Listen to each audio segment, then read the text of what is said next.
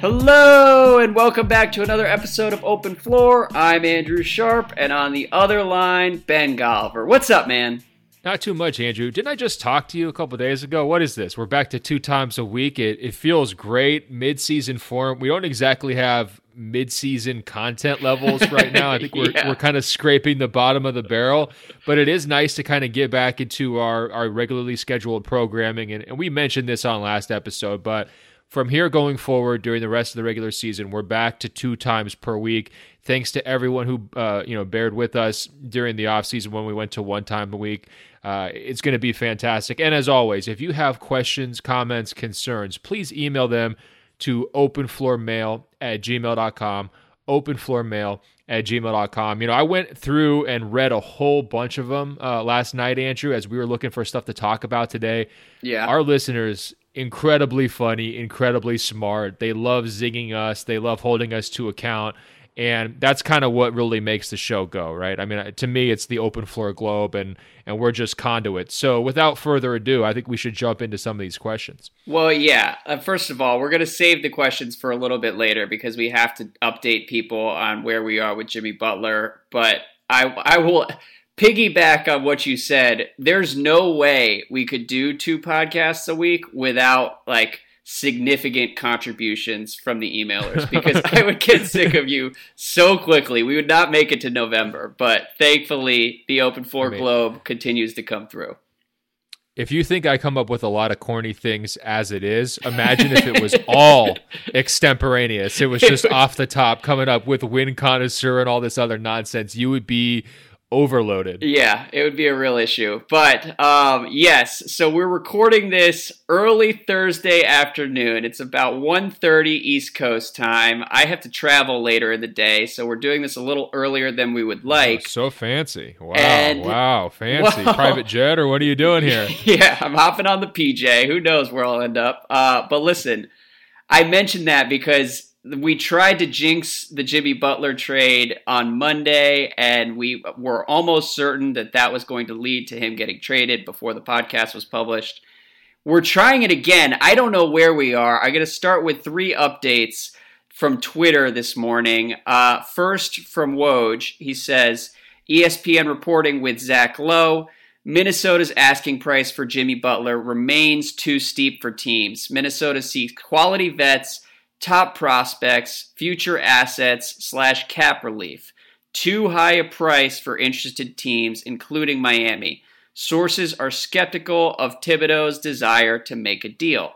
And then Zach Lowe, piggybacking on that report, says, that is the situation of as of this morning. It could, of course, change on a dime. Not sure it's possible to exaggerate how volatile things are in Minnesota right now. And then a few hours later, Stefan Fusaro, another E S P N reporter, added that sources close to Jimmy Butler tell me that he's extremely frustrated with the Wolves' hesitation to get a deal done. There's that steep price again, and the source reiterated that Butler would love to be in Miami, but at this point, he just wants the process to be done one way or another. So I have a lot of thoughts there, but what's what's your initial reaction to how this is playing out? Well, first things first, if you're just going to name off every single reporter on this story, would you please mention John Krasinski from The Athletic? He's done a great job, blow by blow, taking you inside Tim, Tibbs' uh, demented mentality well, and you know all the inner I, workings of the Timberwolves organization. So I just let's just give him a little love too, okay? Yeah, shout out to John. And also, he's done a great job on the Timberwolves for years now, and so it's been nice to see him get some real national recognition, and you're right. That's my fault for not uh, recognizing him as well. Um, Brett Robson doesn't do the Wolves beat anymore, and so John has been kind of owning that corner for a while, and and he's owned this story. But uh, beyond that, well, don't take it personally. I was adding to your list of okay. you know, excellent uh, aggregation. Well, not beyond you know, the navel gazing, major slip up. How are you feeling yeah. about the Wolves right now? Well, we're back for more. We're trying to jinx this thing. You know, we're trying to speak it into existence. I mean, I liked how their asking price was too high, you know, quote unquote, per that report you just said. But really, they were just looking for anything positive, right? It was like, we want good players. We want maybe young players. We want draft picks. Literally give us anything. That's our, and then people are like, no, nah, you know, that's, you're probably asking too much for Jimmy Butler. Um, this is what I meant. You know, this is why you don't do this, uh, you know, backed into a corner uh, in September, because all these teams understand, you know, how precarious your, your position is. Mm-hmm. I, I think we should look at these rosters though, like Miami's roster, Clippers roster, Knicks, Nets, you know, whoever else you can think maybe would get in on this, uh, this trade scenario. What are the pieces, if you're Thibodeau, and we talked about this a little bit last week, but we didn't really dive in. What are the pieces that would, would sort of be like, okay, that's enough for me to get it done, right? And obviously, he's got to lower his expectations. Like, that will naturally come because they're not going to be able to get a great piece. But, like, what's the best type of piece you think he could get in a Jimmy Butler deal right now? Um, if I'm Tibbs, I'm looking for a wing, because although who knows what Tibbs is actually thinking. I mean, he's built that team. There are three point guards, Derrick Rose, Tyus Jones, and Jeff Teague. There are several big men, and they are really going to be light on the wings beyond Wiggins uh, once they yeah, lose Jimmy slow Butler. Slow down, slow down. I don't know if we give him credit for building this team. He yeah. kind of threw it together. Like, the, he builds in the same way that I cook, right? Yeah. I'm just throwing ingredients. I make peanut butter tacos. His roster is the peanut butter tacos of rosters. Maybe mismanage is the better verb for what Tibbs has done out there. Um, I it, before we look at like what pieces there they should be seeking, uh, because again, I. I like that you point that out. The, the Woj tweet was hilarious. He wants quality vets, top prospects, future assets, cap relief. It's like, okay, good luck with that. Um, but the the Tibbs situation is is interesting too, because I think that teams kind of sense that there's blood in the water with him. And so I think that dysfunction is being exaggerated by real Jimmy Butler suitors to try and drive down the price here. And, uh, And Tibbs is a really easy target right now. Um, and I, I don't blame him for waiting. Like, if I were him, I'm, I'm like, look, I've got a year left to coach this team, probably. Um, and we don't need to do this deal on Jimmy Butler's timetable. And I, I think a lot of people are leaking the idea that he he thinks Jimmy is going to come back and, and play with the Wolves, and he's completely delusional. And I, that's not outside the realm of possibility, but I think it's more realistic that he's just not going to get completely screwed on this. And Tibbs has done a dozen things wrong in Minnesota, and we can get to that, but I don't think that posture is, is necessarily the wrong play here. Well, I would say this, like that old game of chicken where like, you know, you're you're driving and, and seeing like who's going to flinch first. I think Thibodeau would be very good at that game, because I don't think right. he would have any problem getting into a head-on collision with a brick wall or another moving object. So I would not want to be in a, a staring contest with Thibodeau, because he does have kind of that madman complex that they always talk about in like international relations, where it's like, oh God, we have to go negotiate with North Korea. Like, they'll Kim do Jong anything. Yeah, absolutely. Yes, exactly. Well said. Um, but they have to resolve this. Like, let's say he's still the coach, right? Unless he's trying to get himself fired. Like, if he's still the coach, they need something back for Jimmy immediately. They can't go into the season with Jimmy held out.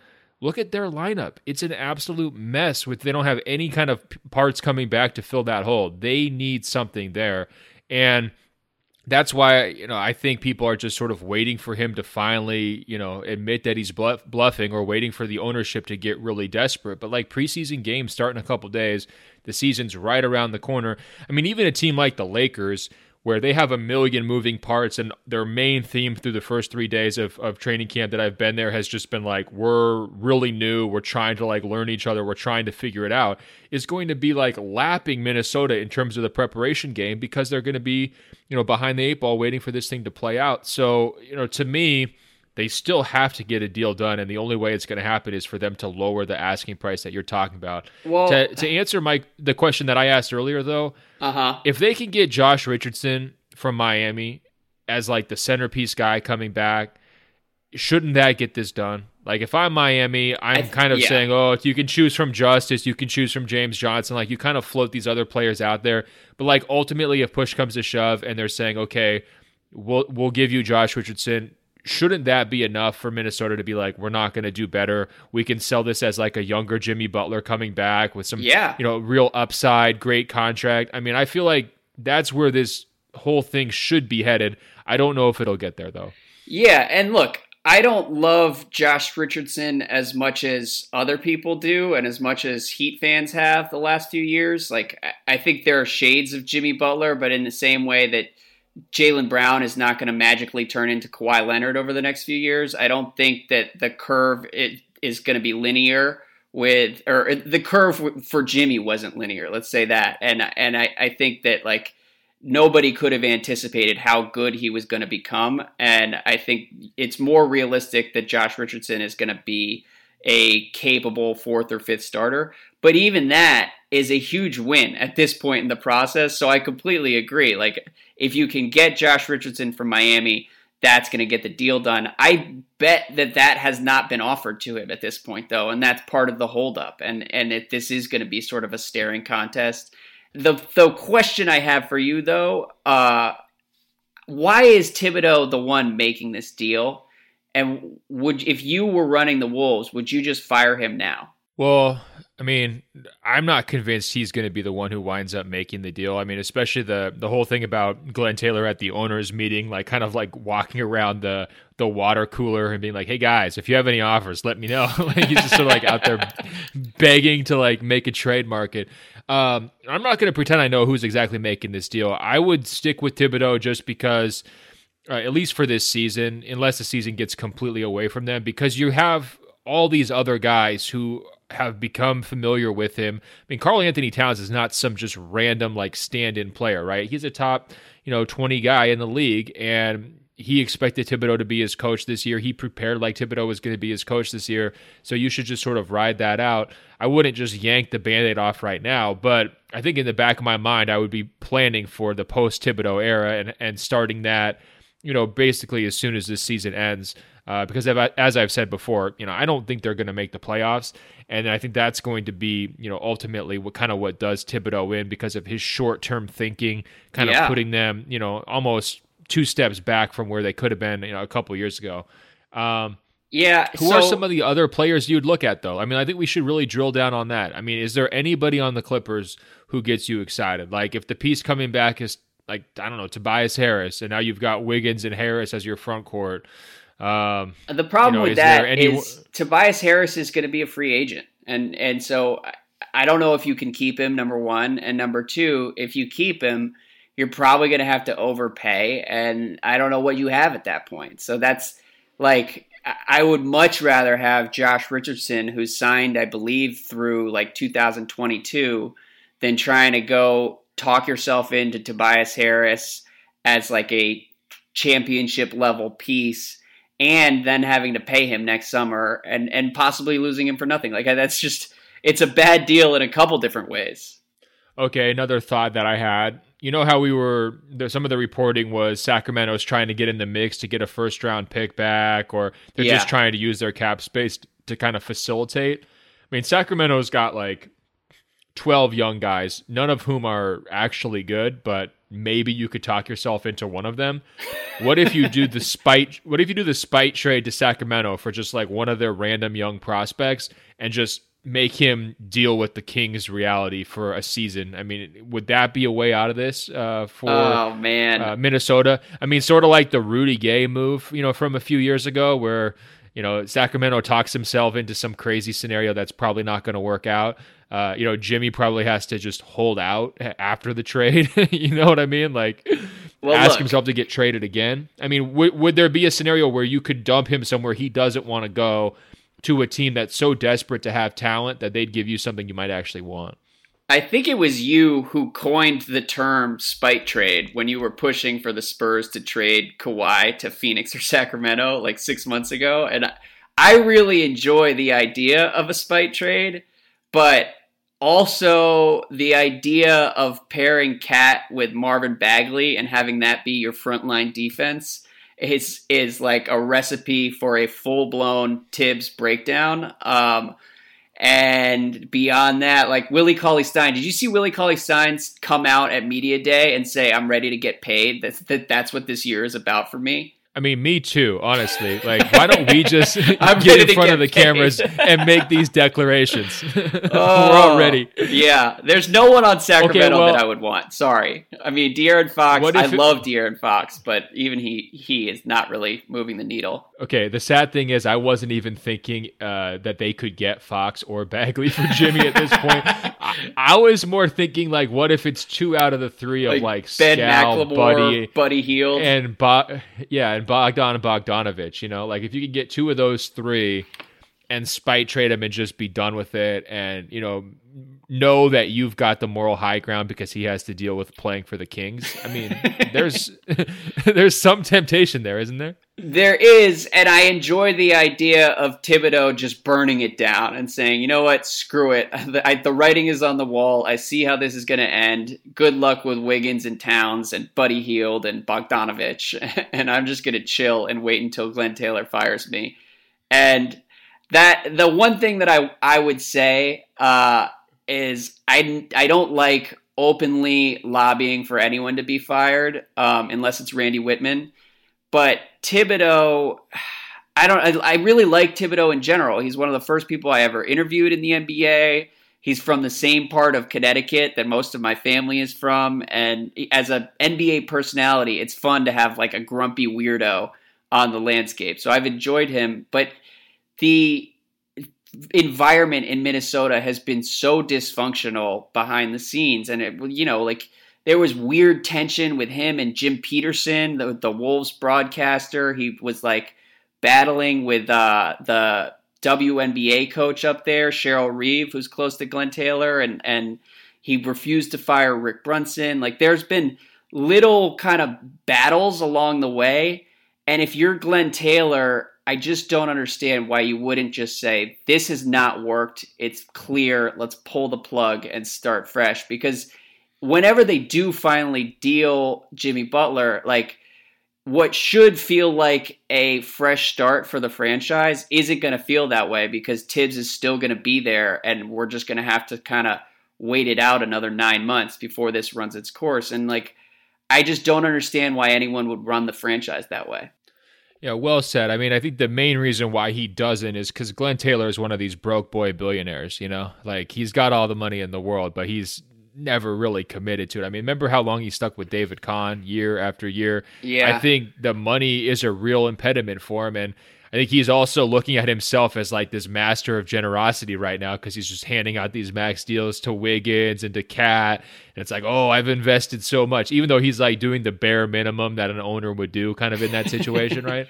Yeah. Um, and I think I think that's a hiccup, right? I mean, well, I think that's a real part of it. And that probably came into, you know, uh, became a factor in the Jimmy Butler negotiations I think too, it right? definitely did. Is Jimmy happy if they just said, we're going to take care of you no matter what, don't worry about it? I don't think that was their stance. Otherwise, he wouldn't be this upset. So yeah, because um, I would say Jimmy probably isn't going to be able to get five one ninety from another team. And if if the Wolves offered it to him and were able to then also bring back Cat, and, and that's an element like, I think we were talking about the timing about this, uh, the timing of all this uh, on the last podcast. And J E. Skeets, who might be Open Floor's most famous consistent listener, uh, he threw out on Twitter that the theory that Jimmy probably found out that Towns refused to sign his extension until the Wolves agreed to trade Jimmy.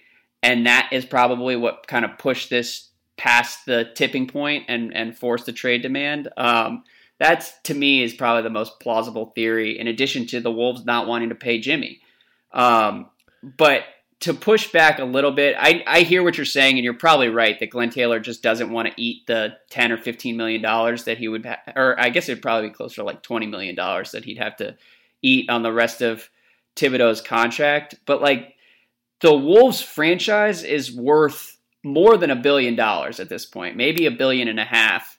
And, you know, Glenn Taylor has been rumored to be thinking about selling for the last ten years. He could sell in the next ten years. Like at some point he's going to cash out and the, the Thibodeau contract is going to be a drop in the bucket. So it's short-term thinking on his part as well. I, I don't think Thibodeau is the only one who has kind of the blinders on. No, I feel you, but that's why you're a sports writer and not his C F O, right? Like, oh, twenty okay. million dollars, drop in the bucket. Like, yes. no, I hear you. I That's I why agree. I'm not a billionaire. That's perfectly fair. Also, can can I nitpick one thing you said earlier? You okay. started your sentence by saying, like, I'm not someone who really ever wants to, like, root for someone getting fired, but...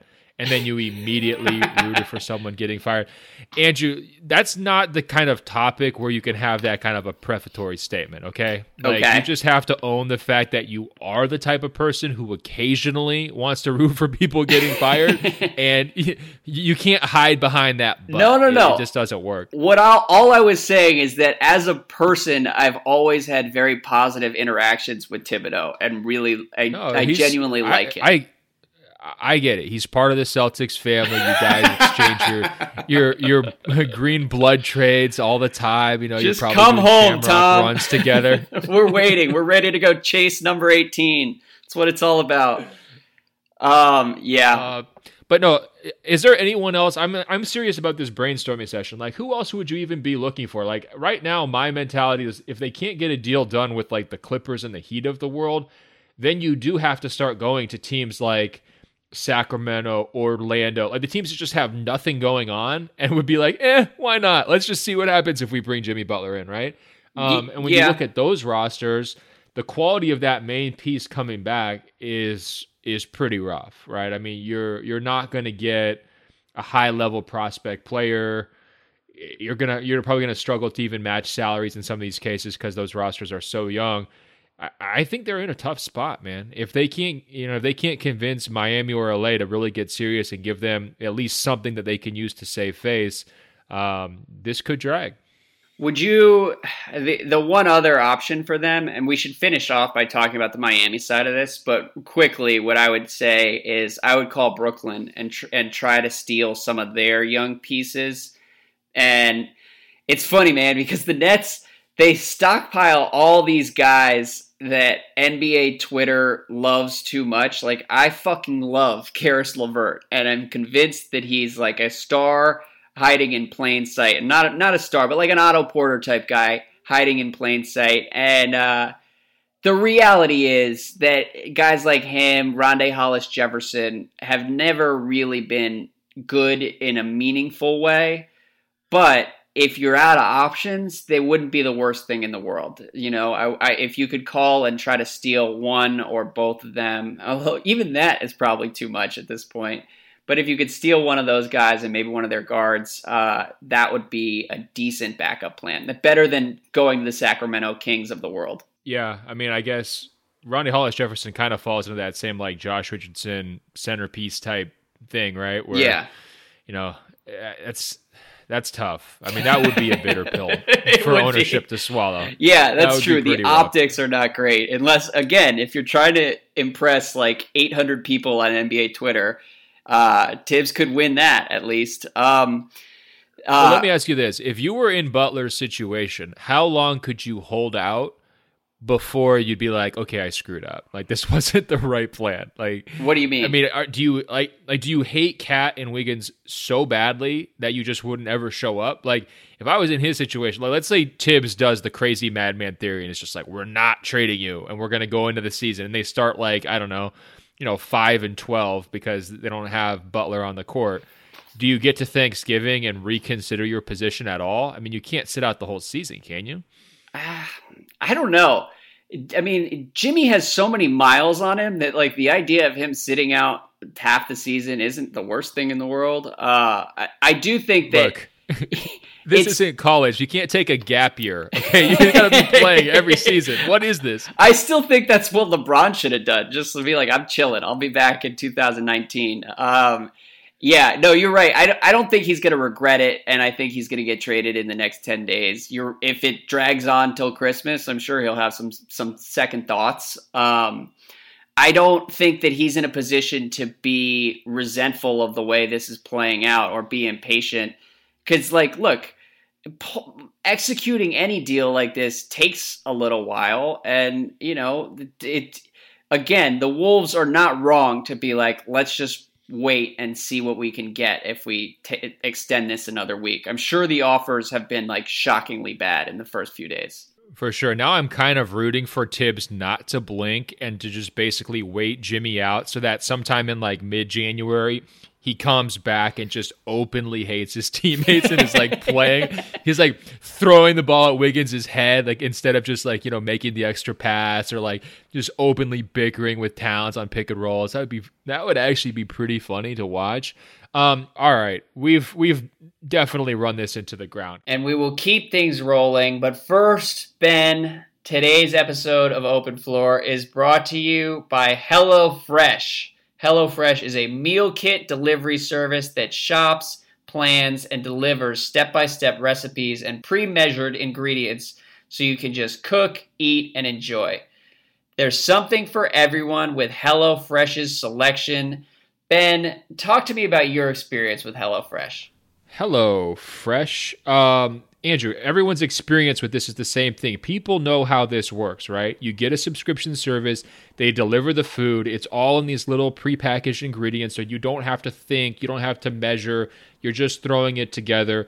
It's a fantastic lunch dinner option for people who don't really know how to cook, who don't have the time and energy to conceive of their own entire meal. What I love about HelloFresh, Andrew, is they've got three different options: classic, veggie, and family. Everyone in the world fits into one of those three categories, Andrew. If you've got the family, guess what? You're in the family group. I'm in the veggie group. You might be in the classic group, mixing a little bit more meats probably, uh, you know, in those recipes. But the bottom line is, they have these twenty-minute meals that are actually twenty-minute meals. It's not like, oh, yeah, twenty, but it's really an hour and a half. It's twenty. You're going to be full before you even realized that you were hungry. Yeah, there you go. Rediscover the magic and excitement of cooking. There are many benefits of subscribing. And now the good part. Our listeners get twenty dollars off your first three boxes. That's a total of sixty dollars off. All you have to do is visit HelloFresh.com slash floor sixty and enter promo code floor sixty. Uh, that's floor spelled out, six zero. It's that simple. Go to HelloFresh.com slash floor sixty and rediscover the joy of cooking. HelloFresh.com slash floor sixty. HelloFresh.com slash floor sixty. And don't forget the promo code, Andrew, floor sixty. You're going to get sixty dollars off. Incredible. You know what, Ben? I just discovered, I just realized why it's sixty, because you're saving sixty dollars. I, when I first read that, I was like, why, why did they throw sixty in there? But that makes sense. Go save sixty dollars. Go get HelloFresh. Let's get back into it. Can we get to some of these great questions that I tried to tease like half an hour ago that you threw by the wayside, please? All right. So uh, Jerry says, hey, guys, given the pro career of Luka Doncic, it's hard to believe he doesn't already qualify for the top one hundred. He checks off every box in the evaluation criteria except not a first-year N B A player. If you were to loosen that rule to allow for former pros from Europe coming into the N B A, where would he be in the top one hundred? What do you think, Ben? That's a great question. It's it's a great question, Jerry. Um, and actually, that is maybe something we should consider doing. When you've got a pro body of work, it's a little bit different than college, but uh, we like our clean rook- no rookies rule in the top one hundred, so we'll probably stick with it. Um, I don't know exactly where to put him. I'm curious what you would say. I mean, my first instinct whenever we have guys who have no real body of work is to be very conservative on them, and sometimes that does get us burned. I mean, I'm thinking he might be somewhere in like the low seventies maybe to start um, as a, just a kind of a conservative uh, jumping off point. I mean, the Mavericks were not very well represented on this year's list, which is usually a sign that, you know, he's going to have a great opportunity. You know, if you're a real talent, you're going to have the ball a lot.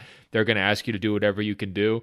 Um, but, uh, but I don't know. I mean, I, I could see an argument saying that he's not, He's not done it on the N B A level, so therefore he shouldn't be included at all. Mm-hmm. But I mainly wanted to have this question in the mailbag so that we could get your true thoughts about Luka Doncic. I, I suspect, I suspect that you're holding out on us a little bit here on the podcast, and that you might be a little more skeptical about Luka than you've let on so far. Well, that's why I, I enjoy uh, talking about this. I don't care where Luka Doncic ranks in the top one hundred, but this does highlight the next great open floor feud, because I'm pretty much out on like the Luka as savior type, Luka as the next Dirk. Like Dirk, Ooh. Dirk came out and said he's much better than I was at eighteen years old or nineteen years old, which may be true. But again, none of this stuff is linear. Like Dirk was terrified and had been super sheltered when he got to the N B A. And so the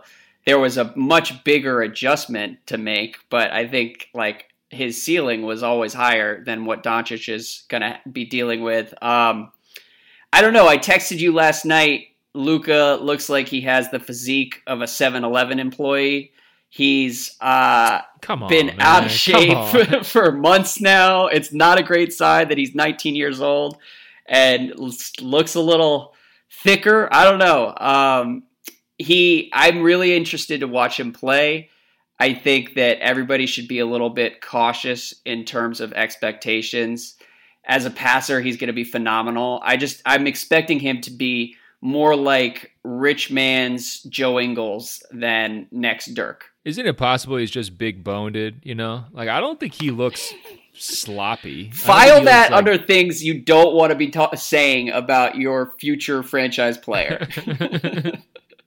Do you think he's going to win Rookie of the Year, or where do you think he winds up? Because, I mean, he is going to have a huge opportunity in Dallas. I really do think that, and the only reason why he would be in this top one hundred discussion is because, you know, you look at the rest of their roster and it's like, hey, someone's going to have to handle the ball, run the offense, you know, and, and do all the things that he can do, play make for others, because a lot of their guys are just not, uh, you know, possessing that type of skill set, right? And I think he also comes in N B A ready. You know, I mean, his body might not be perfect, but his skill level, his feel, and all that stuff is definitely high level, especially compared to a lot of rookies, mm-hmm. uh, you know, coming out of college or or those guys. So he should hit the ground running.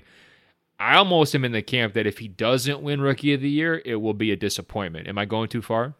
Um, no, I, I, I think actually, yeah, I think that is going a little bit too far, just because there are a couple different rookies who will have equal opportunity to put up big numbers. Um, I, like I think DeAndre Ayton could average eighteen and nine in Phoenix and, and be pretty good for a surprising Suns team. And in that timeline, like he's going to get a lot of votes. Um, and Trae Young, like God knows what's going to happen with the Hawks, but Trae Young could put up really great numbers and he'll be in the mix too. So I think Doncic is the clear favorite though, and should be.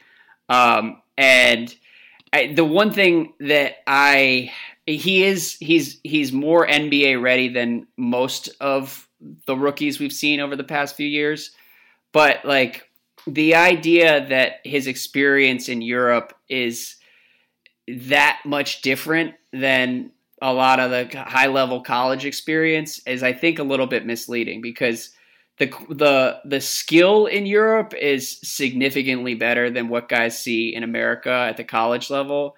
But the athleticism is is probably worse than some of the high-level N C A A stuff, and uh, and I think that, that like. The biggest question mark facing Luka is like, how is he going to be able to create against N B A athletes, and, and how much upside does his offense have in that setting? And that's one where we all kind of have to wait and see. And even if he is rich man's Joe Ingles, that's basically like Otto Porter, and that's still a top fifty player.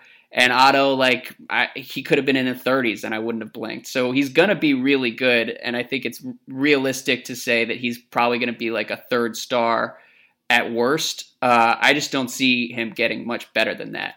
Can I ask you a question? Is there any other player in the last couple of draft classes, outside of maybe Ben Simmons, where you could see that player who, you know, went to college at the N C A A having the level of success that Luka had abroad?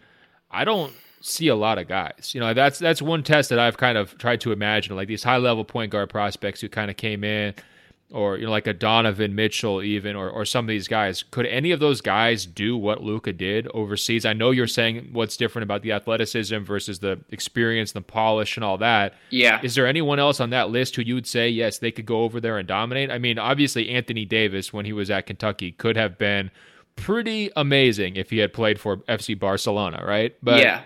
Since since then, I mean, who's the guy? Towns, maybe? I mean, who else would it be? That's a really good question. I mean, I, you know, Tatum actually was super polished um, coming out of high school and, and could have done okay over there. But that's a smart way to reframe it. And I think what I would say is that the the skills that Luka has Uh, are tailor-made for that game over there. And and I think it makes him a lot more valuable. And and I, the one thing I would add is this is not like a xenophobia thing. Like I wrote ten thousand words on international players and how valuable they've been in the N B A. We just haven't seen international guards come over and dominate. And that's that's the part that I wonder about um, with Luka. But you're right that like asking American teenagers to go over to Europe and do what he's done is probably unrealistic ninety-nine times out of one hundred. So he's he, there's no question he's been really impressive over there. Yeah, you got really close there to saying like, oh, one of my best friends is a woman when you were defending yourself. No, come on. uh, I'm just I'm teasing you. I mean, look, I don't think you're you're being xenophobic. I think you're you're honing in on what his supposed big, biggest weakness is. And what I'm curious is coming to the N B A, like if athleticism Um, or like just raw speed off the dribble is your weakness. But now you're playing in an N B A system where there's space everywhere. Does do you actually look faster? Or when you're playing against N B A athletes, does that wind up biting you? I mean, I think that's kind of the fundamental question for him.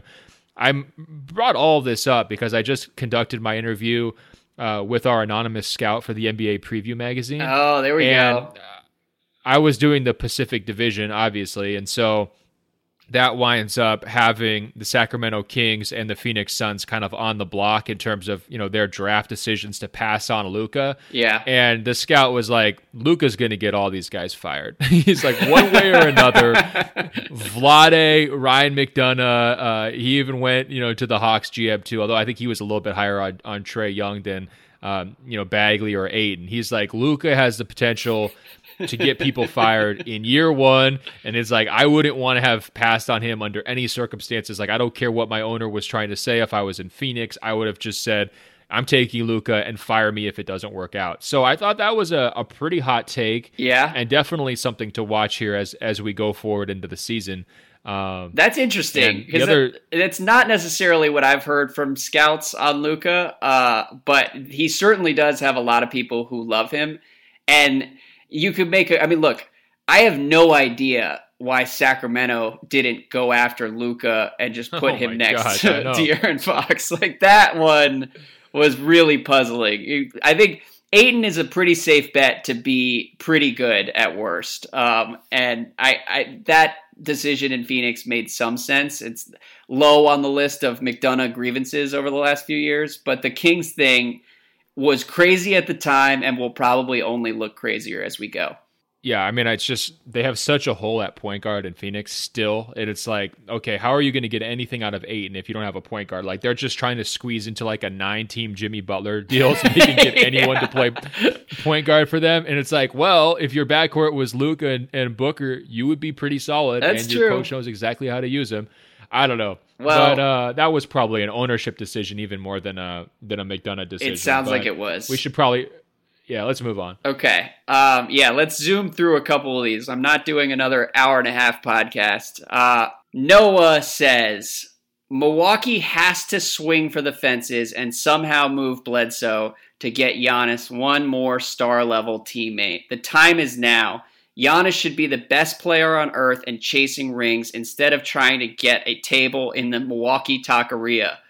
I'm relatively high on Malcolm Brogdon and Chris Middleton and very high on Budenholzer, a k a any coach but Jason Kidd. But the, the Bucks need to do something right now before it's too late. Bledsoe's not the guy, but packaged with one or two younger dudes and peddled to the right buyer, he could help get the right third piece. Um, I think this is a really smart point, but I, I think you need to be very realistic and, and recognize that, like, Bledsoe is not good enough to really bring back anything on the trade market, and uh, they don't have one or two younger dudes to package with him, and that's part of the problem is that the Bucks have kind of struck out in a, a number of drafts over the past few years, um, beyond the Brogdon pick. But I do think it's going to be really important for the Bucks to be aggressive about building the team they are going to have in two or three years. And I, I, I, there's a risk of of t- taking the short-term view and saying, let's go see if we can win fifty-four games with this roster. And maybe that'll be enough to get momentum going in the right direction. But like Middleton's going to get expensive next summer. I think Bledsoe's a free agent as well next summer. There's the the, the roster isn't good enough now, and, and they're going to have to pay a premium to bring all these guys back. And so I, I like I would shake things up if I were John Horst. Yeah, I, I was reading a piece on Hoops Hype uh, that was talking about just max contracts and how those negotiations work and whatever. And kind of buried halfway through that piece was a quote from an anonymous executive. I can't remember if it was former or current, but he said there's a one hundred percent chance that Giannis leaves Milwaukee after his current contract. That statement really hit me in the face hard because I, you know, as a board member of Giannis Incorporated, have been completely uh, ready to buy all of Giannis's loyalty talk, right? Uh, but this idea that, you know, the, the level of riches and fame that would be available to him if he if he changes markets, or the desire that a company like Nike might have to place him into a major market uh, or to get him into a situation where he has a better chance to compete for a title, yeah, is very significant. And to have it laid out that firmly, I mean, even if it's from someone who's kind of hiding behind anonymity, Uh, that really puts Milwaukee's current conundrum into completely like just no pretenses, you know, type of uh, terms. Yeah. I'm not ready to ship out Bledsoe yet. I thought he was maybe a little bit underrated during last year's regular season. I agree with Noah's general point that he's not really the guy, um, but I don't think he was nearly as bad as he looked during the playoffs. And I think everyone, especially their Uh, you know, auxiliary pieces there, I think will look better under Coach Bud. I mean, that tends to happen when you've got a coach who has a clear philosophy of how he wants to play, has a proven system, uh, understands the best way to generate high percentage looks consistently over and over. And so I think the stars are going to look better in Milwaukee, but I also think the role guys are going to look a little bit better too. Um, I guess I'm still in the camp of like, just play it out for one season, see how everyone looks under Coach Bud.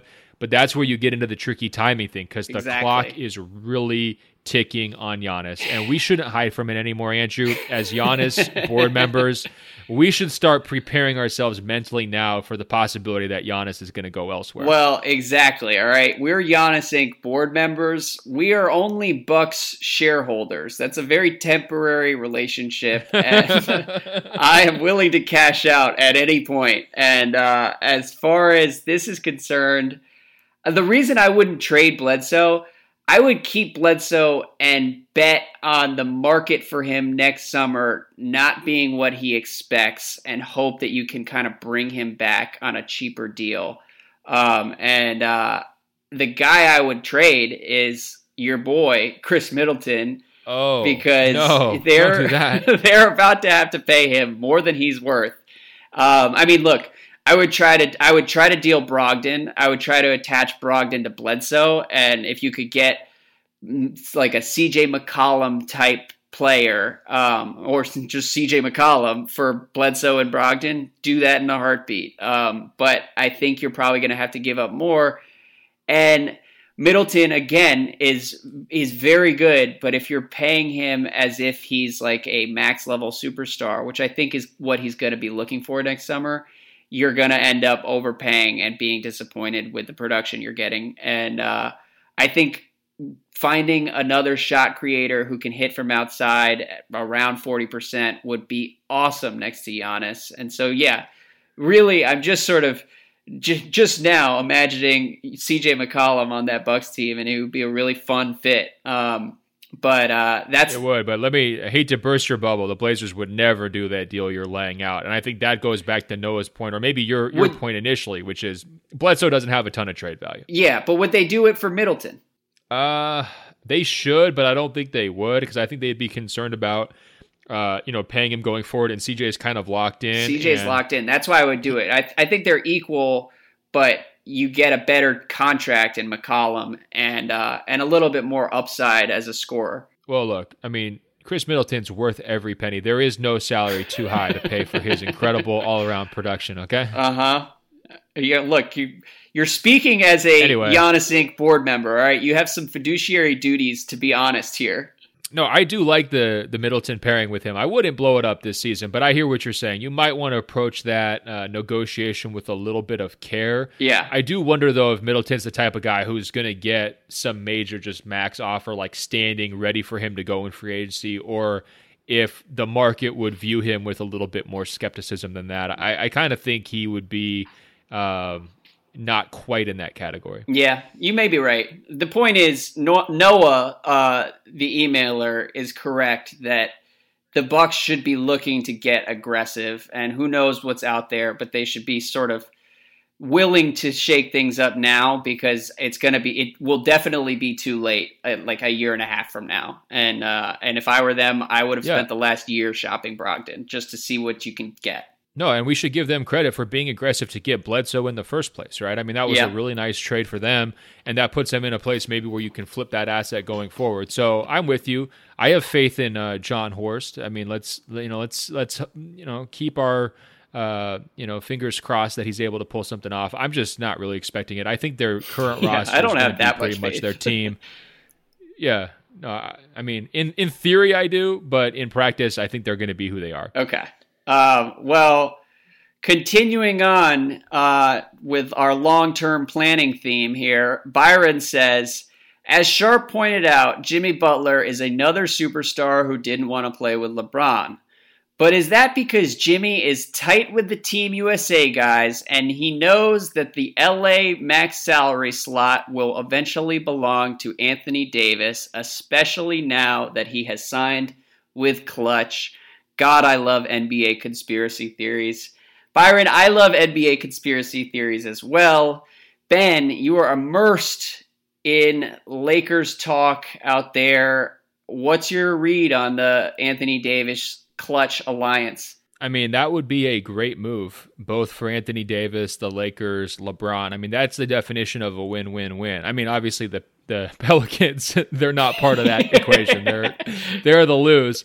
But I mean, what is preventing that from happening? You know, the Lakers have the trade pieces to give yep.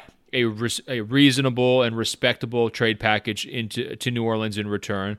The Pelicans have sort of tried everything they can possibly try, and they've they've hit a very hard ceiling. I don't see them ever getting to a conference finals, especially not this season.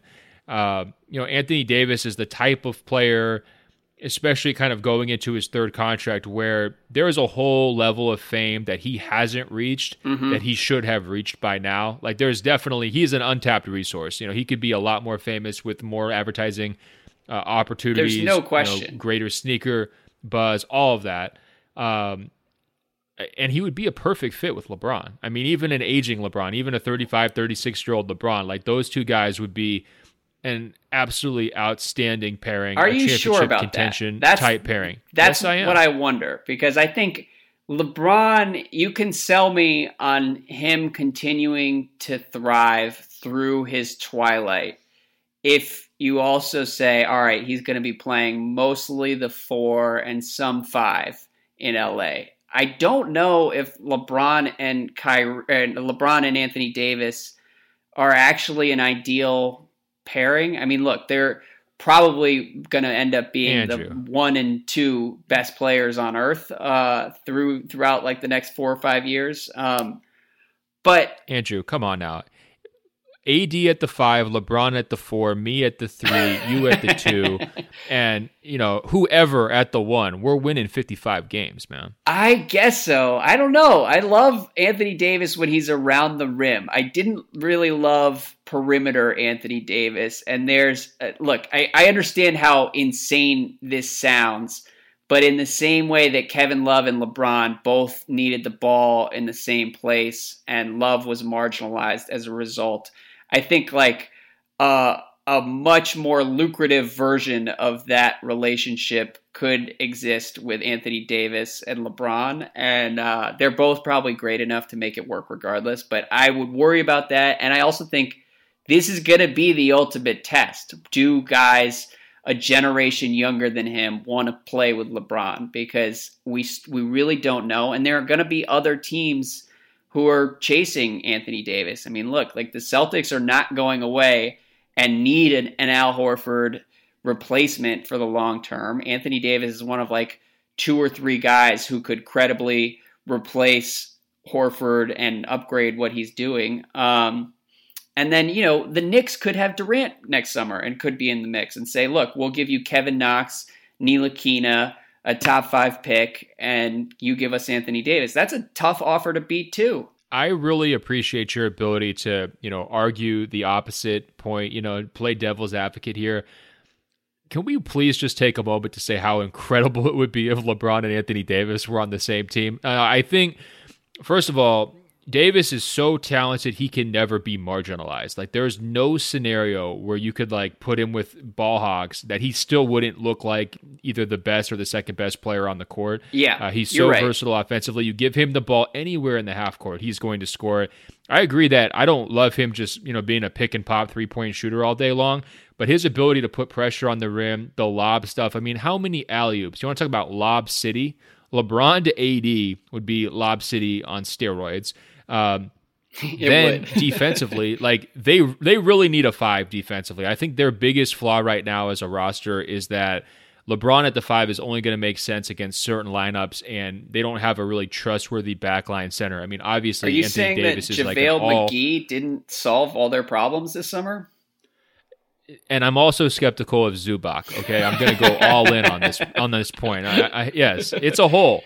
I mean, Anthony Davis fills that hole absolutely perfectly. He does. Uh, and he also can run, and they want to push the ball up and down the court, and Anthony Davis is completely capable of doing that, as we saw in New Orleans. And that's really the best version of Davis, is when he's out in the open court, and I think it would be a phenomenal fit, personally. I mean, like the, the two of those guys together. And I think it also would make it really easy to construct the lineups around them. Like, you could definitely trade Brandon Ingram to get Anthony Davis, because you wouldn't need any other, you know, third scorer. You would just need shooters. That's all You're right. you would need, uh, you know, sh- shooters and defensive players. So I also think, like, we kind of thought there was going to be a, a passing of the baton between LeBron and Kyrie. Like, that was sort of his master plan, right? It's like, once I'm getting old, like, Kyrie will be able to take over the reins. And it just didn't happen, because LeBron didn't age, and because Kyrie was like, you know what, I'd rather just have my own team right now. I don't yeah. want to be patient and wait around for it. well, I and think the baton could, it, could actually get passed, though, right? Sure. I mean, LeBron, like two years from now, it would be, hey, LeBron's now a pass-first guy.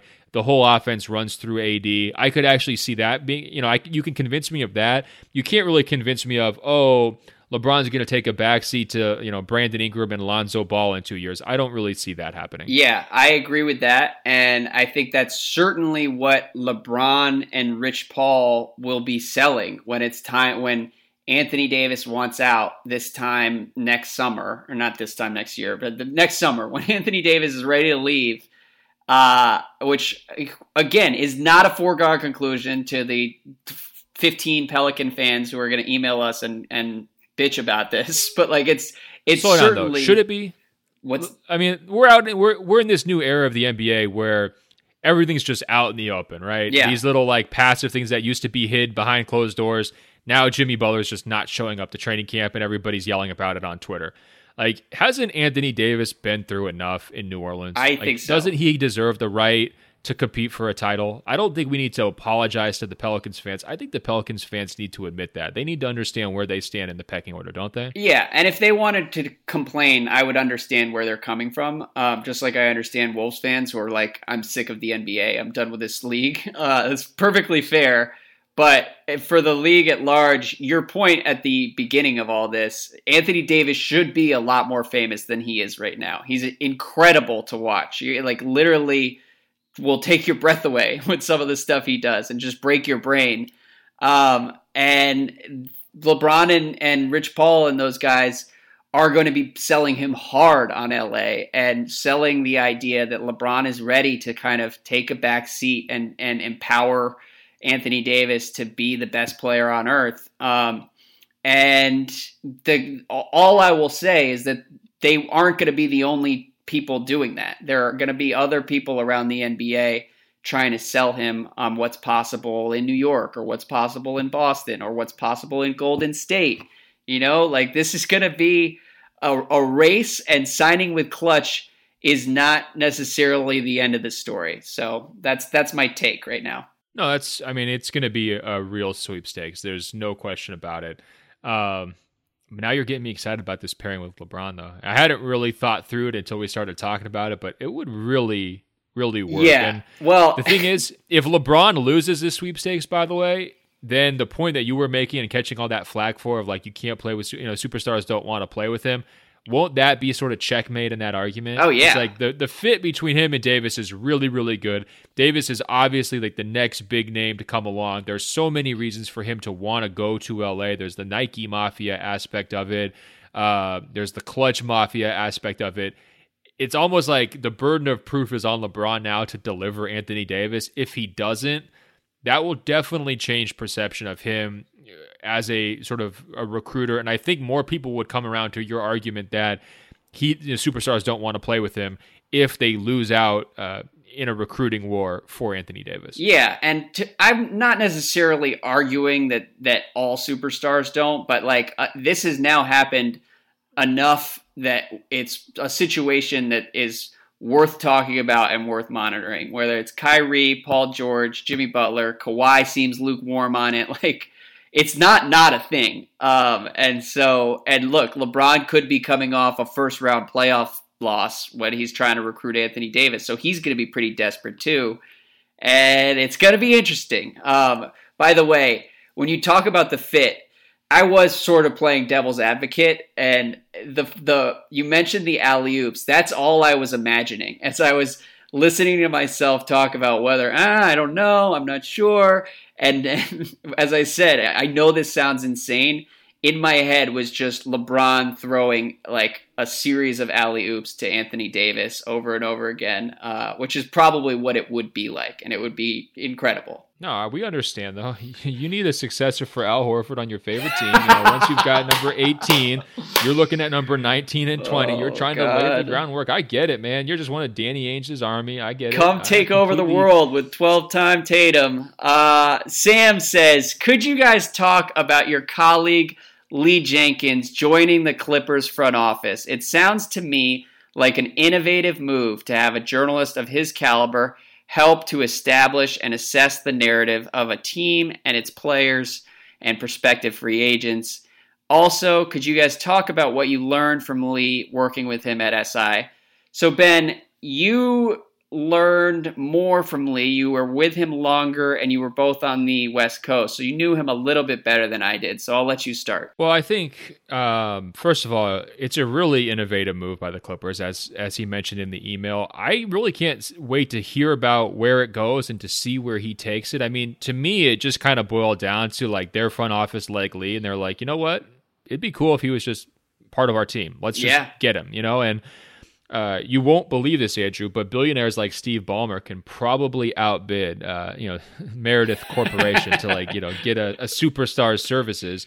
Um, I think Lee's skill set is very, very wide. Like, obviously, he's an incredible communicator and a really, really good profile writer, right?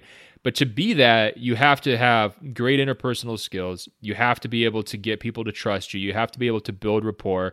You have to have excellent relationships with sort of movers and shakers behind the scenes, whether that's agents, people close to players, uh, and everything else. So I think part of it is, you know, when you when you hire Lee, you're hiring his network, right? Like you're hiring everyone he knows and his built up uh, you know, relationships with all the guys who have sort of existed in the N B A here over the last, you know, ten to fifteen years. He's profiled every top ten guy that matters. You know, yeah. He's spent time with these guys. He's gotten to know what makes them tick. He's gotten inside their head. So if you're going big game hunting in free agency, Lee is a wealth of knowledge. It's not unlike what a scout would bring to the table, like a really good veteran scout in terms of being able to assess a guy's like pros and cons, his strengths and weaknesses. Lee would be able to do that in terms of their personalities too, because, you know, he knows them quite well. And I think you can also just spin forward those same skills when you're looking at pre-draft prospects or, you know, other guys who you might be looking to add to your roster, whether it's from Europe or otherwise. Like, there's a lot of opportunities uh, to put, you know, his types of skills to the test. And it's not unlike, uh, you know, a basketball scout telling you what a guy can do on the court, strengths, weaknesses. I think Lee brings that sort of off the court as well. I also think that there's uh, an element of, uh, you know, potentially narrative writing for the whole organization, right? Like the Clippers mm-hmm. have been trying to find their standing in the league. Of course, they're always viewed as like, you know, the Lakers' little brother. I mean, Lee is an incredible storyteller, right? So if you're trying to tell the story about why you did a trade, um, you know, if you're trying to message why you drafted a certain player uh, in the in the draft, or why you decided not to, uh, you know, re-sign a, a player, I think Lee could add real value there too. But, you know, we'll see how they decide to use him. Uh, in terms of what I learned from him, basically, uh, you know, he was very kind to everyone. Everyone kind of like laughs and chuckles at how he personally thanks all the uh, readers on Twitter. You know, he'd write a story, he'd get a thousand retweets, and he'd go through every single person who replied to him and say thanks. Yeah. Lee's a very kind human, but he's also a ruthless competitor. And I think that's really what stuck out to me is like, if you want to be great, if you want to be the Lee Jenkins uh, of sports writing, like if you, you want to be on that level, you have to work super duper hard. You have to be so competitive. You've got to protect every little nugget of information that you're able to glean. Uh, and yeah. then you also have to think really hard about how you want to present it. And I'll just use one example of that.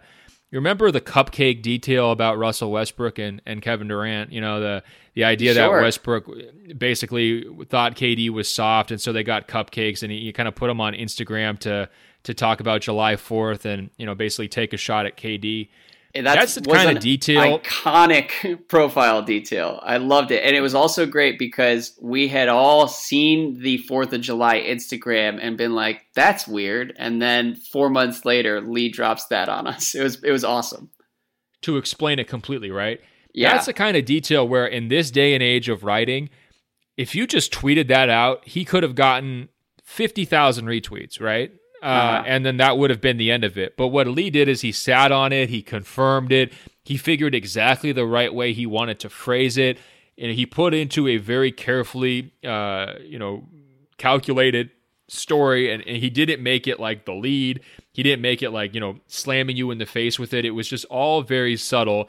And I think that's sort of my main takeaway from Lee is that like the scalpel approach rather than the sword approach still yep. has a lot of value in writing. Uh, yeah. Lots of readers out there will appreciate you if you're able to, you know, not be sensationalized, but if you're able to deliver the kind of juicy tidbits that everybody wants in a very kind of professional and, and thoughtful manner.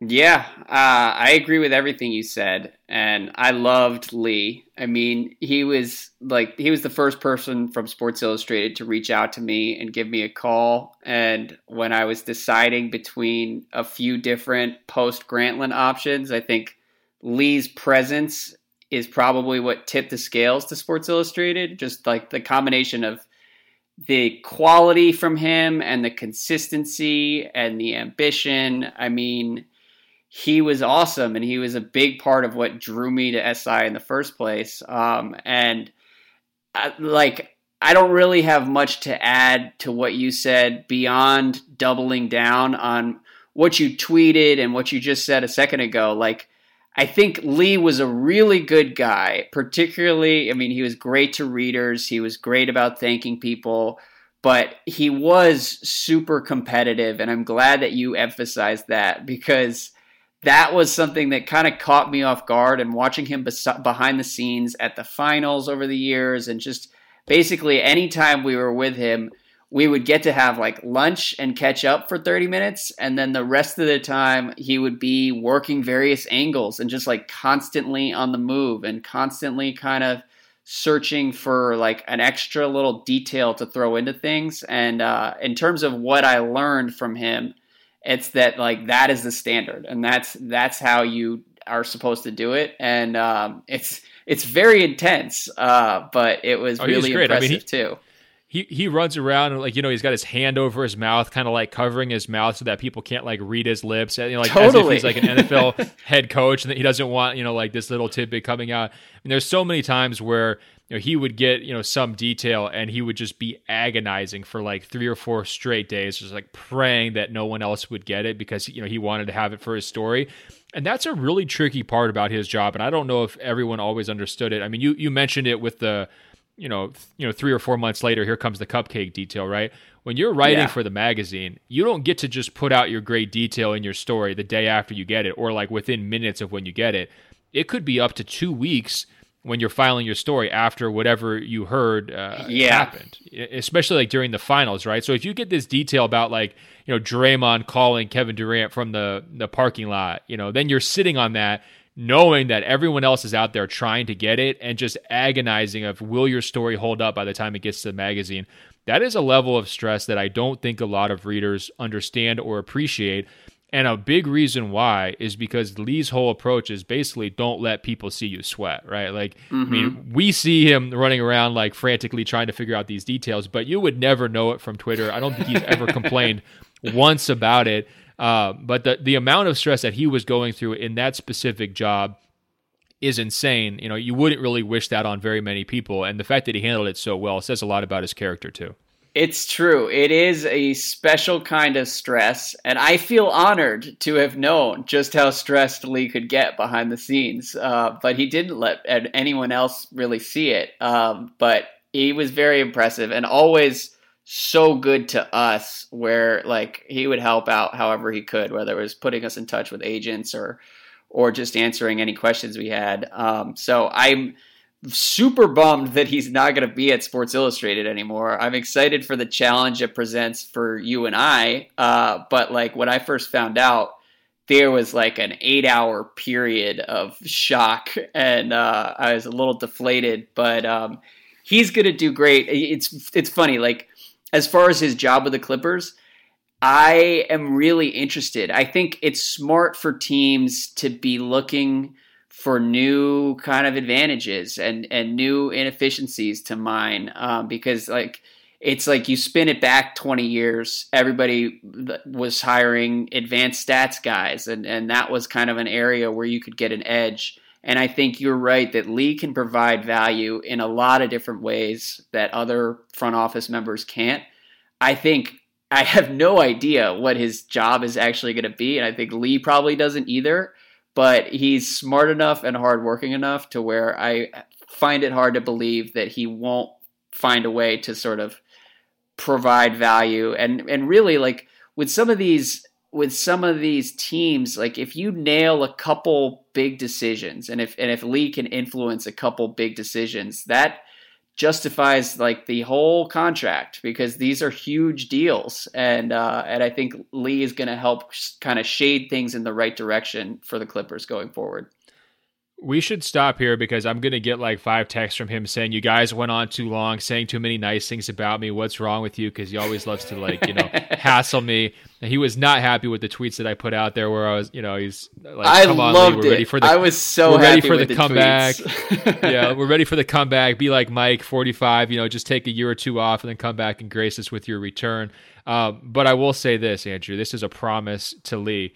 The first time you screw up, Lee, we're coming after you, okay? We're oh, gonna keep I can't it wait. nice and, and fair and balanced. But if you sign the wrong free agent next summer, we're pinning the whole thing on you, Lee Jenkins, okay? We're we're coming after you tooth and nail. That's right, yeah. If Lee is involved in any sort of burner account scandal, we will pull no punches. We are going to be in the mix. Uh, but the last thing I would say that I enjoy is like the past few times I talked to Lee, you could sort of tell he was searching for a new challenge because he'd already profiled like twenty of the best players in the N B A. And he's very much approaching this Clippers thing as a writer. And I don't think he's done writing for the rest of his career. So people, we got a couple there's other emails. No way. There, look, there's no way. He's, yeah. he's coming back. I'm I'm guaranteeing that he's coming You're back. I have him. no personal knowledge of that. But look, I mean, come on. You can't be as good as he is at his craft and then just like hide away in a boardroom and not have people read what you're writing. It's impossible. There you go. Well, for now, go Clippers and congrats to Lee. Um, and let's finish out with one more question about a colleague of ours. Uh, Trey says, what does Rob Mahoney think and do during your top one hundred fights? Can we get a video feed a la LeBron and the Cavs after J R's screw up in last year's finals? Do you have any insight there, Ben? I do. This is a great question from Trey. I've all often wondered this. First of all, how bad were we on a scale of one to ten fighting this year? I didn't feel like it was that bad, but no, we got no, some no. emails. People were like screaming, like saying you guys went too far again. It wasn't as bad as last year's, but I thought we were not terrible. Let me say this. I was angrier than I let on through oh. various segments of that podcast. Uh, so I think we did a good job keeping it diplomatic. If anything, it well, may have been too diplomatic, but um, well, yeah, don't, we were don't fine. bury the heat. I mean, come on, hop out. Let's let's hear. What were you that's, pissed about? Come on. That's all right. That's all right. No need to reopen old wounds. That mad about Derek Favors. Unbelievable. What a weirdo. Um.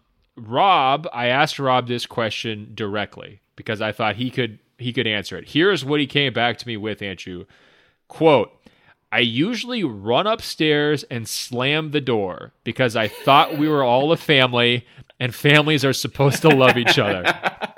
Then I turn up some music to an attention-seeking volume, sit in the corner, and scribble angsty poetry into a composition book. Period. Now he didn't, and end quote. He didn't put any L O Ls. I, I don't believe he's joking. I think this is true. Um, we may need to apologize to him. Yeah. Well, Rob is the best sport. Um, and I really am truly grateful for how cool he keeps it on those top one hundred episodes. And we need to do more three man episodes because it, it is always very fun. And I, I know that like, the level of contempt you have for some of my takes is shared by Rob, but he's such a good guy about it. And uh, so I really enjoy it. No, I, I thought we actually hit the, the wall with him where his patience ran with you, ran out, and he was kind of pushing back harder this year, which I really enjoyed. Uh, I probably should have taken more of a step back and just let him cook. Uh, but we also had someone point out to us in the emails that we should plug Rob's podcast.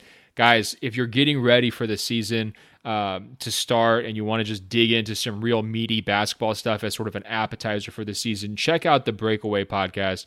It's incredible. He's got two seasons in the books and uh, there's so much knowledge to be gleaned uh, from that whole podcast. So if you don't want to listen to him, you know, kind of explain to Andrew why Andrew doesn't understand basketball, check out his podcast. It, it will take the discourse to an even higher level. It is fantastic. All right, man. Well, I have to go, but uh, this was fun. We did not get to a couple different emailers psychoanalyzing me. We'll save those for next week. Uh, but for now, let's see where Jimmy Butler ends up, and let's keep preview season going. We haven't done a whole lot of previews, but we'll get into that as well. So I'm excited. It's all one giant preview, Andrew. We don't, you know, these little mileposts that other people look at. Oh, season preview. Look, we've been previewing this season for the last four months. Ever There's since, you know, no such thing as a preview when you podcast twelve months a year. You know. Th- thank you very much. You're you're completely correct. Guys, openfloormail at gmail dot com, openfloormail at gmail dot com. Go to Apple Podcasts, search Open Floor, that's two words, find our page, scroll down, it'll say rate and review, tap five stars. It's just that easy. Andrew, until next week, I will talk to you. All right, man, take it easy. Another great edition of Open Floor is in the books. Did you know Locked On has a daily podcast for all thirty N B A teams? If you're a Lakers fan, search Locked On Lakers. A Celtics fan, search Locked On Celtics. Warriors fans, search Locked On Warriors. Yes, all thirty N B A teams have a daily bite-sized podcast on the Locked On Podcast Network. Search on Apple Podcasts or Google Podcasts for Locked On, your favorite team. Or tell your smart speaker to play podcast Locked On, your favorite team. It's the Locked On Podcast Network, your team every day.